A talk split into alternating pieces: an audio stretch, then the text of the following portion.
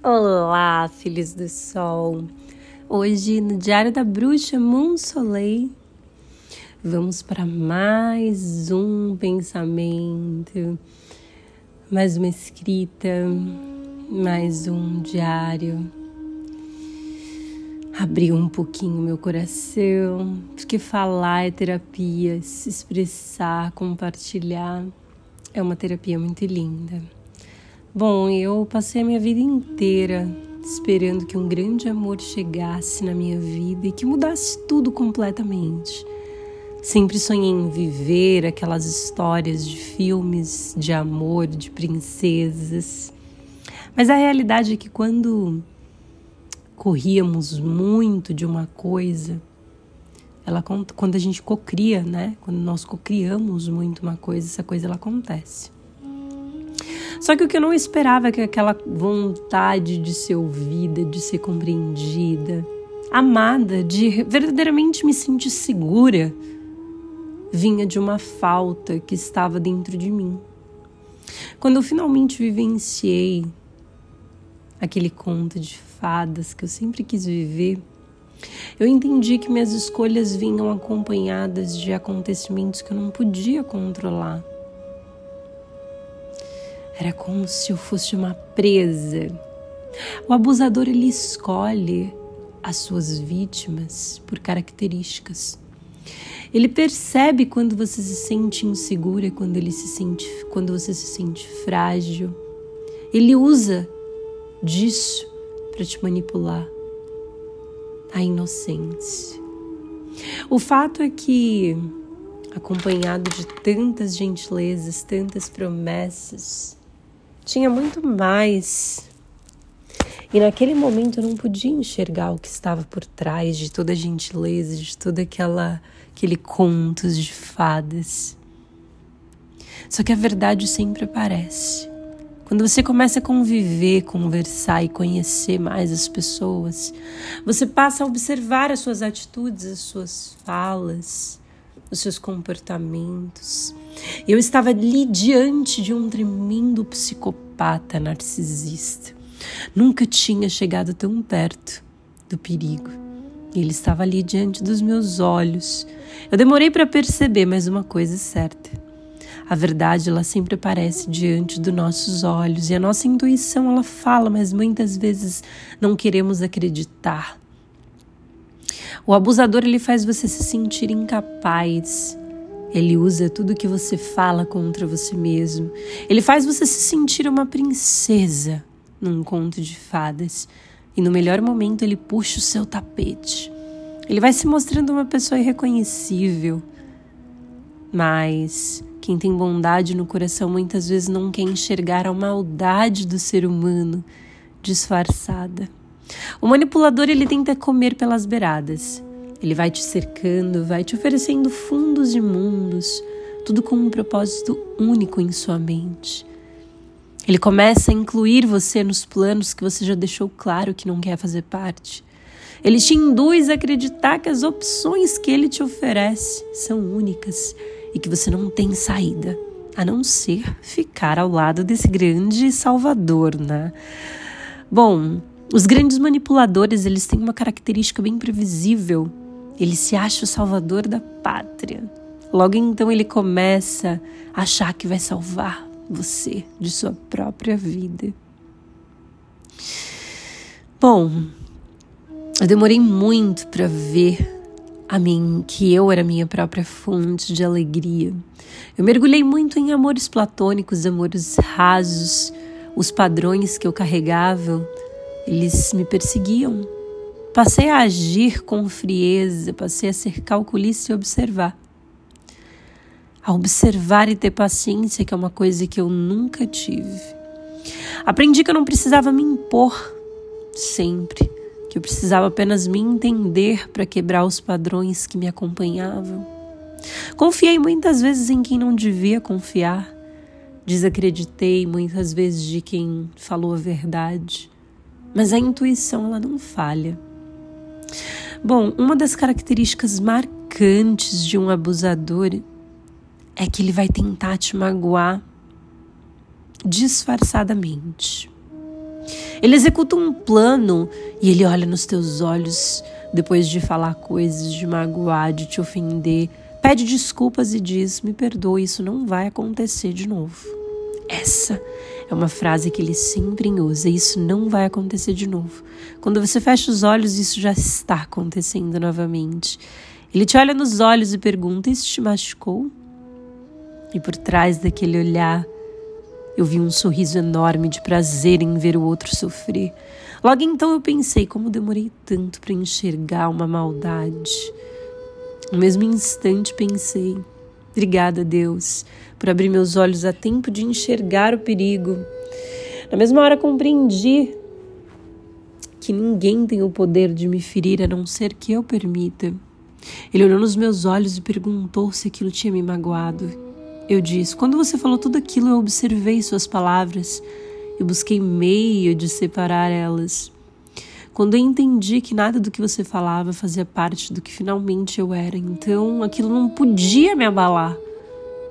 Aquilo não passava de opinião, de relevâncias. O olhar de desapontamento pairava em seu rosto. O abusador ele se sente frustrado quando você não supera as expectativas dele. Porque no início ele se sente como se estivesse vencendo uma batalha. E ele percebe quando ele começa a perceber que você já sacou e que ele não tem controle nenhum sobre você. É quando ele começa num ponto de tentar vincular você de todas as formas a ele. Ele começa a jogar coisas, situações para que vocês façam vínculos para que vocês mantenham o contato. E mesmo você dizendo não, ele insiste.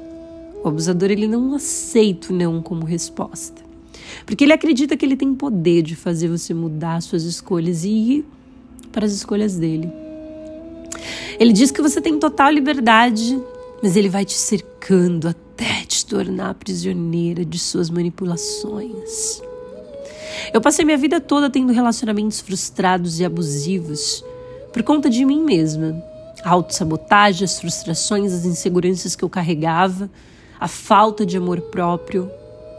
Até que os estudos, as terapias, os tratamentos, as terapias holísticas iam clareando a minha mente.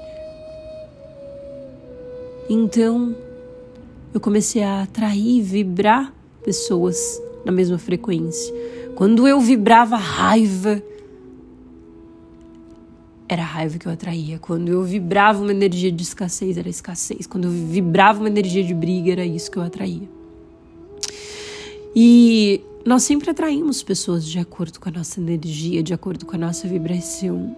Muitas vezes é difícil quebrar padrões porque a gente não quer atrair pessoas ruins. A gente quer atrair pessoas com energia boa e eu passei boa parte do meu tempo me doando, oferecendo o melhor, que era o meu amor. Eu entendi que os homens eles não precisam de uma mulher que seja mãe deles. Eles de fato escolhem mulheres independentes emocionalmente. E ser independente emocionalmente não é simplesmente ser dono de si, é ter amor próprio para poder compartilhar, sempre se colocando em primeiro lugar. O maior desafio do ser humano quando encontra um amor é se colocar em primeiro lugar porque ele quer fazer tanto, tanto, tanto para o outro e ele esquece de fazer por ele mesmo. E eu que estava acostumada a fazer tudo para todos e sempre me deixar para depois, eu estava aprendendo a me ouvir, a ouvir a minha intuição. Quando de fato me escolhi, eu enxerguei que ninguém podia mudar minha vida além de mim mesma. Quantas vezes eu já coloquei os meus sonhos, nas mãos dos outros, quantas vezes coloquei meu coração, o meu amor nas mãos de pessoas que nem sabiam o que era amor. Hoje eu aprendi a apreciar a essência do amor, aprendi a apreciar as minhas próprias virtudes. Hoje eu descobri que eu sou a minha fonte de satisfação, de prazer, de alegria. Hoje eu entendi que eu posso me abrir para o amor sem nunca renegar as minhas próprias escolhas, sem nunca colocar o outro à frente das minhas escolhas. Aprendi que o amor é liberdade, que o amor é um estado de sentimento que nós escolhemos vibrar. Aprendi também que eu precisava me dar carinho, que eu precisava me cuidar e me amar, e que eu podia fazer isso por mim mesma. A verdade é que dessas histórias, dessas histórias de amores, nós buscamos perfeição no outro e nós nem somos perfeitos. As histórias de amores perfeitas só existem na ficção da nossa mente. Bom, o meu maior erro foi foi o controle. Eu cresci sendo controlada e regrada, então era desafiador não ser controladora. Mas era tudo que eu sabia fazer, pois tudo que aprendi. Eu queria um amor, mas eu queria que o outro me amasse à minha maneira. Eu queria que o outro fizesse coisas que, na minha mente, eu acreditava que eu precisava receber aquele amor daquela forma. Eu não aceitava a forma que o outro escolhia me amar, que o outro tinha disponível para me amar. Não contente, eu queria escolher como eu queria receber o amor. Eu buscava e idealizava as pessoas de uma forma que era só minha. Eu queria cuidar, queria amar, mas acredito que eu estava fazendo o papel de mãe. Como podia eu viver intensamente me doando 100% e recebendo 20%? Só que uma hora a conta chega. A gente amadurece, a gente vai crescendo e entende que coisas que antes a gente não entendia. O amor ele é um sentimento tão lindo e dentro dele não cabe controle, não cabe inseguranças. Uma vez que você passa a querer controlar tudo à sua volta, você se perde no caminho. E eu me perdi muitas vezes até esquecer de mim mesma. Esqueci tanto de mim que tive que me conhecer novamente. Quantas vezes entrei no caminho e na jornada do amor próprio.